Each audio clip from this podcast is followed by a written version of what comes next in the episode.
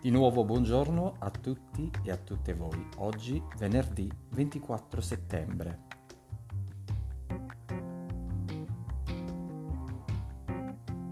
Giusto ieri parlavamo di quanto sia duro il lavoro dell'agricoltore. Abbiamo detto che forse la cosa più stancante è l'attesa. E dopo aver lavorato la terra, il seminato, dover attendere che quel seme germogli, attendere di raccogliere i frutti di quella dura fatica.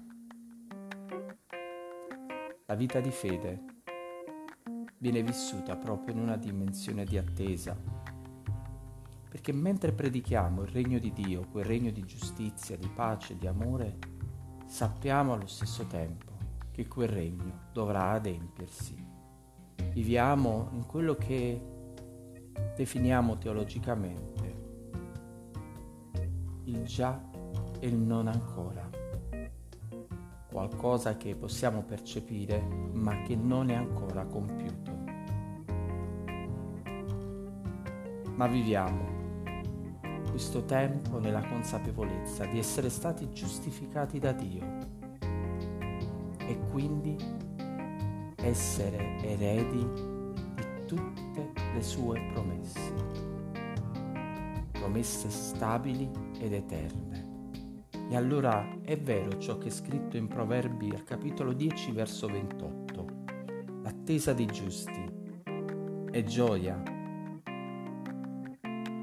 E prendiamo per noi oggi il consiglio che ci viene dall'Epistola agli Ebrei, capitolo 6, verso 12 Siate imitatori di quelli che per fede e pazienza ereditano le promesse.